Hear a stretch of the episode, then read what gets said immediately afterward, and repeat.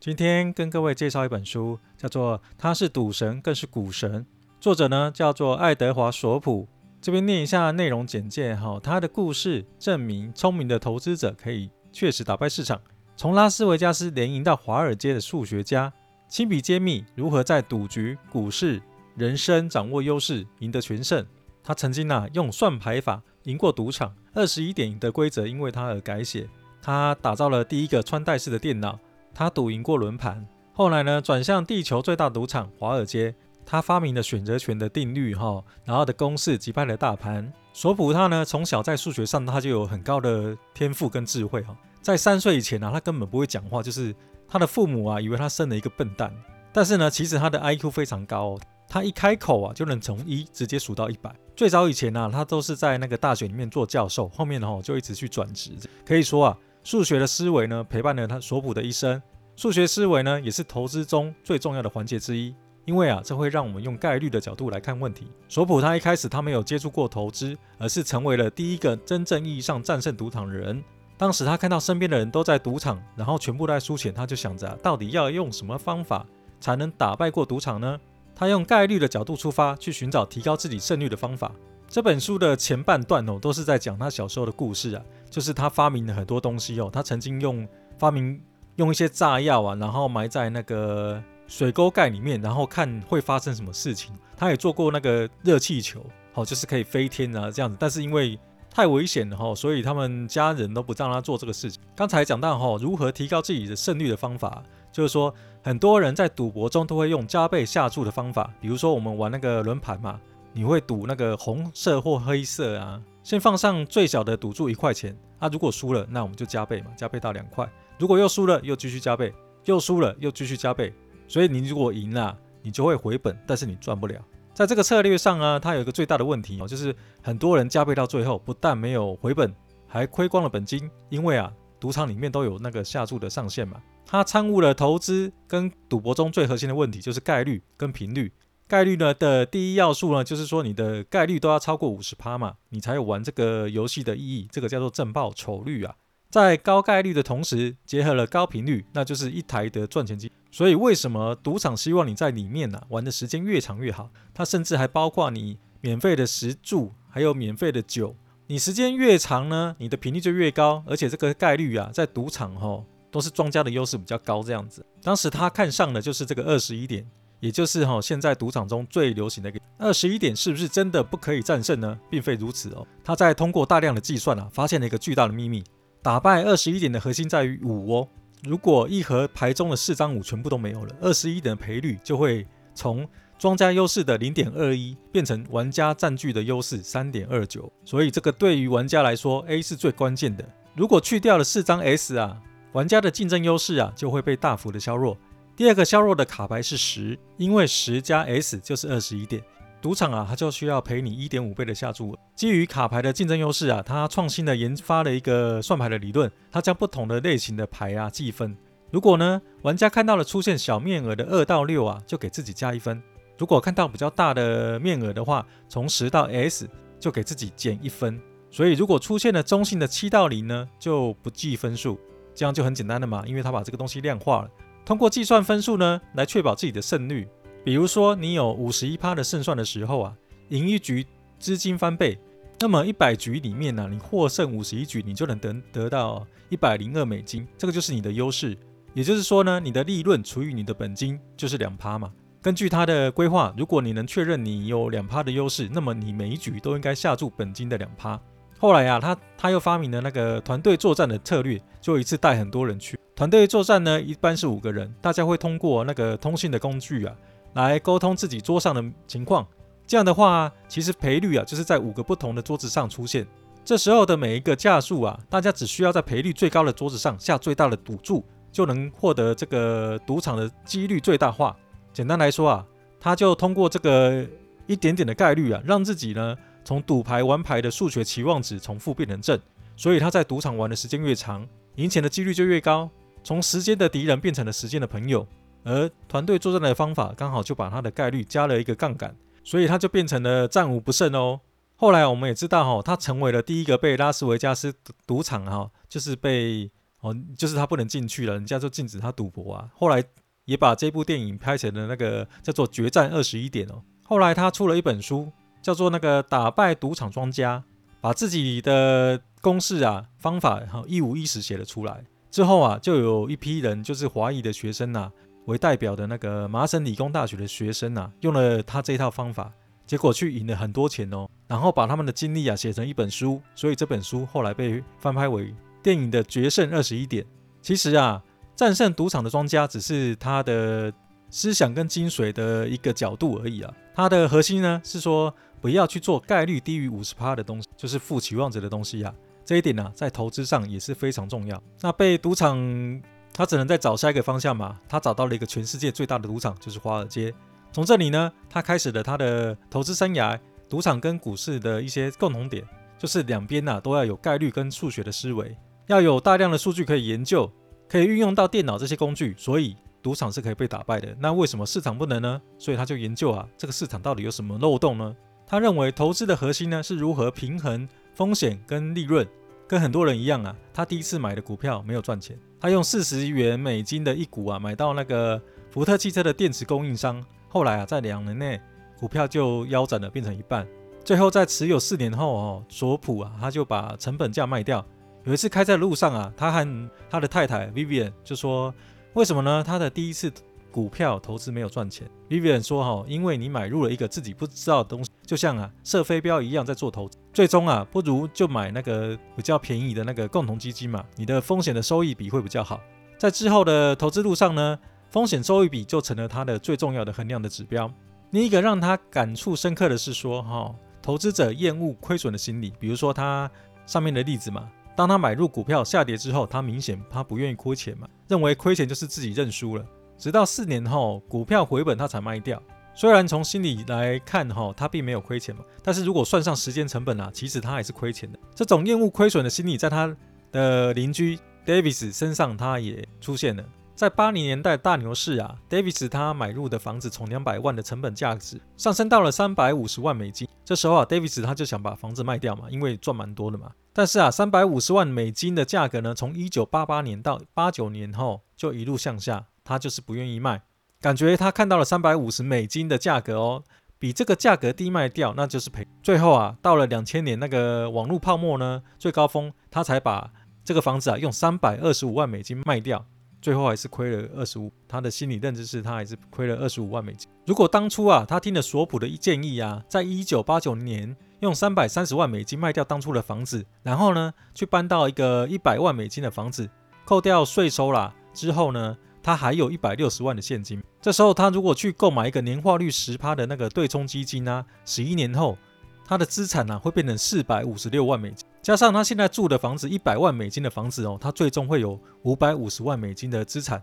而不是他卖掉的三百二十万美金，相差就差了两百三十万了嘛。出于风险收益性价比的角度出发，他就发现了股票权证的魅力。这种权证啊，在跟看涨期权一样哦，是赋予购买者在未来的。以每个价格购入股票的权利，主要的交易管道是做市仓，是当时投机客的最爱。从整个的交易机制来看呢、庄家竞争和不同变化的价格啊，如果你还记得我刚才说的哈，二十一点的银牌策略啊，你就会发现哦，他一直用概率思维来操作。对于某一些赌局啊来说，他没有办法说他一定可以赢或者是输，因为啊，在一个连续的比赛过程中呢，他就能估算自己总体而言获胜或者是失败的概率。在这个说法呢，就是大数的定律。他发现说，哈，运用大数定律呢，你就不能说每一只股票啊，在明天是涨或者是跌，但是它可以去推算嘛，这个股票的涨跌它有一定的幅度跟概率。也就是说呢，如果股票的波动性是随机的，那个，那么它就是可以量化的。这个发现啊，奠定了之后量化投资的基调。他为此啊，就找到一个他的 partner 叫做卡索夫啊。他跟他一起合作，就把市面上所有的股票权证全部都扫了一遍。结果啊，他们非常的开心，因为在这个模型上来看，哈，所有权证的定价基本上都是错误的。他利用这些错误的定价，他们卖空高价的权证，在股市呢又用相对的股票来作为对冲。如果股票出乎意外的上涨，哈，那么股价的涨幅就可以弥补他们在权证上的损失。公式上呢会告诉他买入多少的股票才是正确的。这种方法实际上呢就是现在我们可说的可转债。他们两个哦就靠这个公式大赚一笔，就好像啊他们当时呢，在拉斯维加斯所做的那样子，他也认识巴菲特哦。在一九六八年的一个晚上啊，他在他的好朋友叫杰拉德他们的引荐之下，结识了当初最成功的投资者巴菲特。这时候啊，巴菲特他拥有的伯克夏他已经价值了一亿美金，其中啊有两千五百万是巴菲特他的个人资产。在一九五六年跟一九六八年呢，他的基金呢、啊、获得了二十九点五趴的年化报酬率。由于当时啊无法再找到更便宜的股票，所以他决定把这些资金啊全部还给投资人。在这个晚上啊，索普跟巴菲特一起玩桥牌，然后进行了一场很有趣的对话。当时啊，索普问巴菲特为什么有这么多人他把钱交给你处理？巴菲特啊就哈哈大笑，呃，我告诉了他们啊，我自己通过了投资成为了百万富翁，他们就把钱给我喽。索普在当时就想说，我就认定。巴菲特他未来一定是投资行业最富有、最成功。但是呢，这时候索普的好朋友啊，他当下决定要把巴菲特里面的基金呢，他把钱这些全部都赎回来，把这些钱呢放进索普里面管理的账户。为什么巴菲特呢，他有这么高的年化报酬率，还有人不满意，反而要认购索普的产品呢？索普终于发现了一个问题：投资中呢，贝塔跟阿尔法的差异。索普的投资策略呢，是一种市场的中性策略，也就是一种阿尔法的策略。也就是说，无论市场未来是上涨还是下跌，它都能可以给那个客户带来不错的收益率。表面上来看呢，它的收益率虽然不如巴菲特，但是它几乎不承担任何风。而巴菲特他的收益率的出发点是一种贝塔加阿尔法的策略，他需要啊这个市场是本身的表现良好，它才能给客户带来不错的回报。如果在一个长期的熊市中啊，它的收益率是很弱的。这也从巴菲特给股东的信看到啊，巴菲特其实是很依赖国运。之后啊，巴菲特他就问索普：“你有没有玩过三个骰子的游戏？假设呢，三个骰子呢，A 是六个三，B 呢是六五二二二二，C 呢是四个四哦，两个二。你选一个最好的骰子呢，然后我选，我们一起玩嘛，看看谁会赢。”索普他很快就揭破了巴菲特诡计，他告诉巴菲特啊，A 对于 B 有三分之二的胜率，B 对于 C 有五分之九的几率。C 对于 A 有三分之二的胜率，这就是一个剪刀石头布的游戏吗？无论我选哪一个，你都能赢我啊！巴菲特就笑一笑，然后就说：“哇，你真的是厉害，你是唯一啊可以识破我的诡计的人。”他认为索普呢，他是天才中的天才。他告诉索普呢，这个游戏的意思是很简单，没有一种投资的方法是最好的。你可以呢是从基本面投资，也就是所谓的量化投资啊，或者是别的方法。不同的投资方法呢，都是相克的，只要找到自己适合的方法就好了。这一点呢、对索普呢启发很大，所以他之后、啊、他就没有去做那个不熟悉的那个价值投资，而是呢把这个市场中性的策略进行到底。到了一九六九年，一个叫做雷根的人，一个年轻人，他找到了索普，他说啊，我是你书的那个粉丝，也是一个经纪人。这个啊比索普年轻十岁的人，他就说啊，我希望跟你成立一个对冲基金。将你的理念呢跟方法全部的把它商业化，索普呢就可以继续做他研究，而且啊作为基金经理来下达交易的指令。如果雷根帮助他做产品的销售、客户维护啊、完成交易执行以及其他的所有的琐事，雷根就问索普啊，如果是让他放弃本职的工作，全职做对冲基金需要多大的资金呢？索普算了一下，他只需要五百万的美金就可以有个基本的资金，按照二十趴的回报率跟二十趴的收益提成哈。一年他只需要二十万的美金抽成，就可以超过自己作为一个教授的收入。一九六九年的十一月，索普的对冲基金就开张了嘛。为了慎重起见，在最初的岁月中啊，索普还是没有离职，他还是继续做他大学教授的生活，用兼差的身份就运行自己的对冲基金。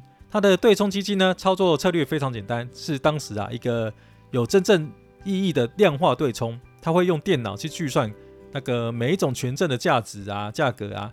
看哪一种权证被高估了，然后就会购买相对的股票来作为对冲，这个就是可转债套利策略的前身。这个策略呢，在之前也有人使用哦，但是都没有通过电脑来计算，完全啊就是靠自己的那个个人经验啊。一九六九年的最后两个月，他的对冲基金取得了三点二趴的正收益。同期啊，标准普尔五百它下跌了四点八趴。一九七零年，索普得到了十三趴的正收益。同一个时期呢，标普下降了三点七趴。之后的一九七一年到一九七四年，索普他分别得到了二十六点七趴、十二趴、六点五趴跟九趴的正收益。让人吃惊的是啊，在这个最初的六年，他的对冲基金呢只有一个月是赔钱的，其他时间都是赢的，都赚钱的哦。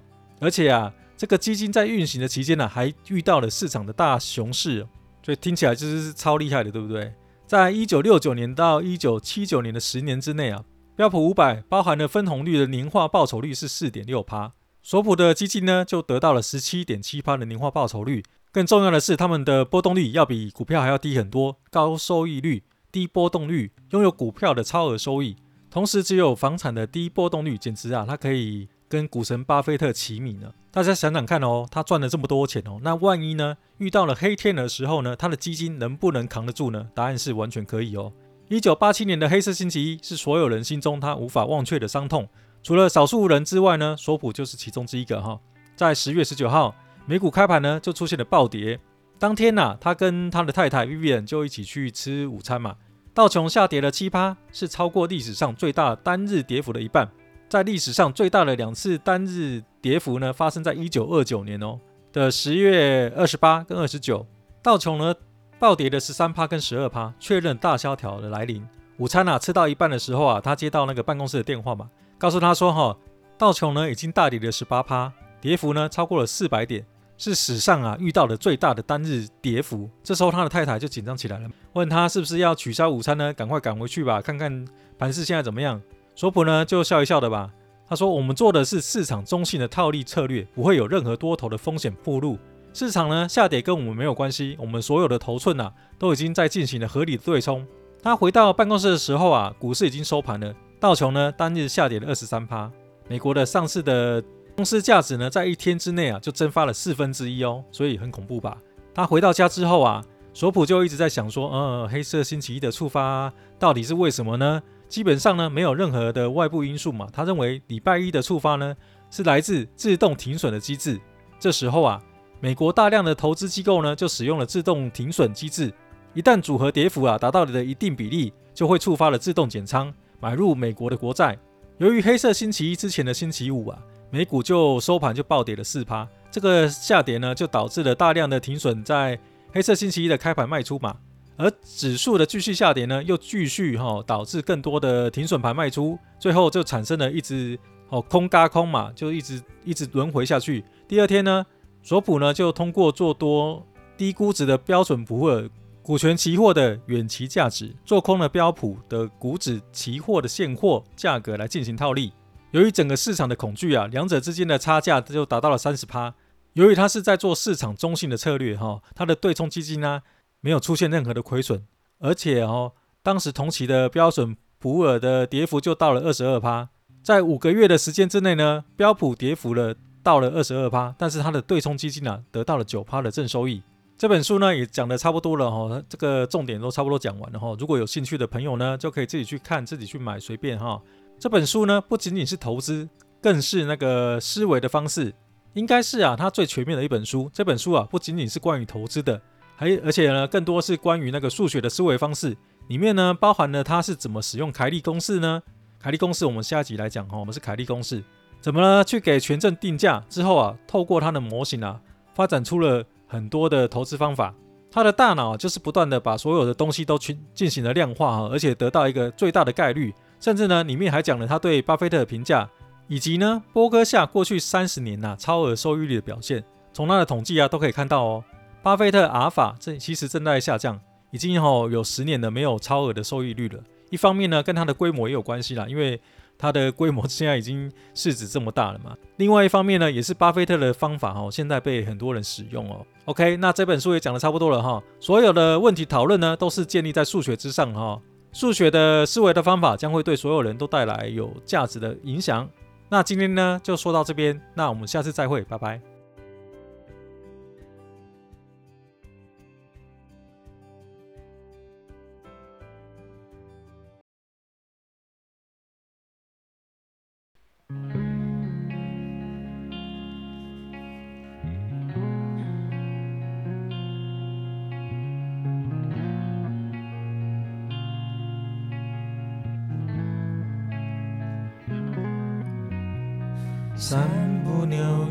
街头，快要吻的时候，想要你唇上的温柔，怎么忽然变成电转转头？一楼、四楼、七楼，Stereo 大合奏，成年以来一直睡不够，干嘛休假楼上总有人装修？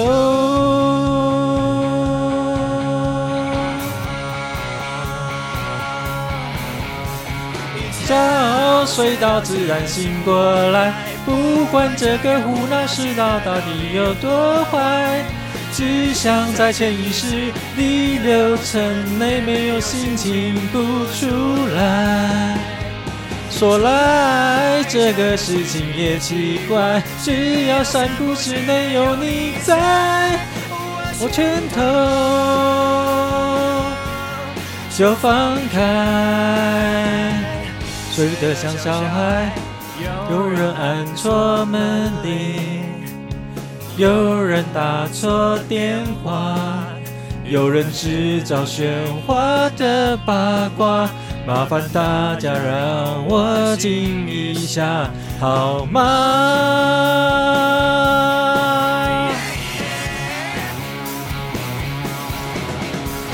一觉睡到自然醒过来，不管这个胡闹时代到底有多坏。只想在潜意识里流程内没有心情不出来。说来这个事情也奇怪，只要三步之内有你在，我拳头就放开，睡得像小孩。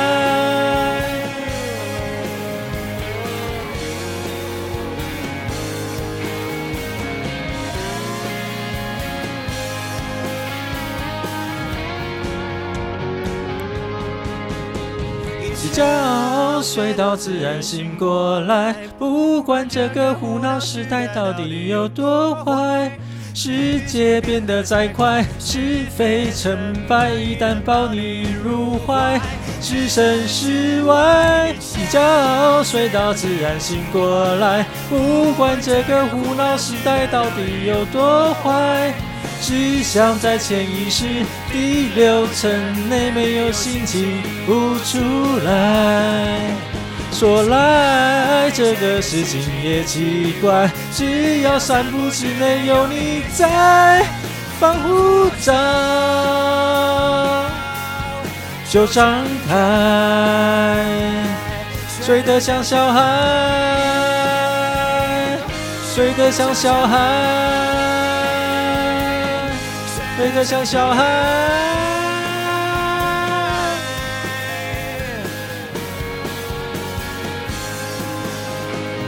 最近睡得很晚，最好你搬过来。